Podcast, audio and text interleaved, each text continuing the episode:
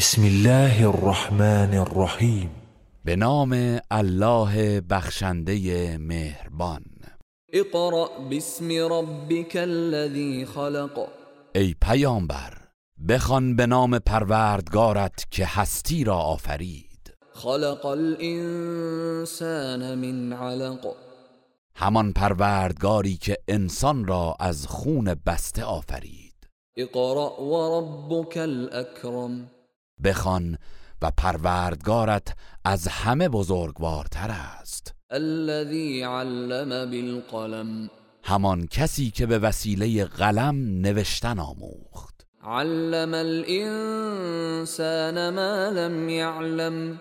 به انسان آنچه را که نمی‌دانست آموخت. كلا ان الانسان ليطغى. چون این نیست که شما میپندارید.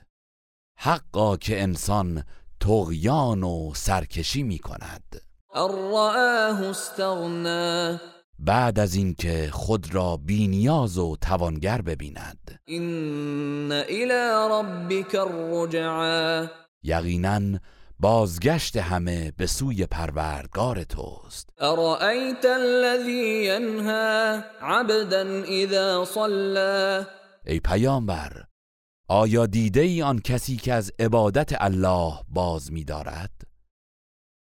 بنده ای را هنگامی که نماز می خاند ارأيت ان كان على الهدى به من خبر بده اگر این بنده بر راه هدایت باشد. او امر بالتقوى یا مردم را به پرهیزکاری فرمان دهد پس سزای کسی که چنین بنده ای را بیازارد چیست؟ ارأيت ان كذب وتولى به من خبر ده اگر این شخص سرکش حق را تکذیب کرد و روی گردان شد آیا سزاوار عذاب نیست؟ الم يعلم بان الله يرى آیا نمی‌داند که بی تردید الله همه اعمالش را می‌بیند؟ كلا لئن لم ينته لنسفعا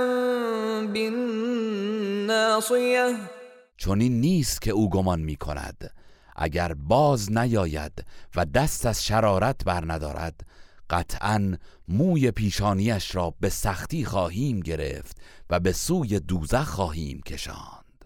ناصيه كاذبه خاطئه موی پیشانی همان دروغگوی خطاکار را. فليدع ناديه سندع الزبانيه.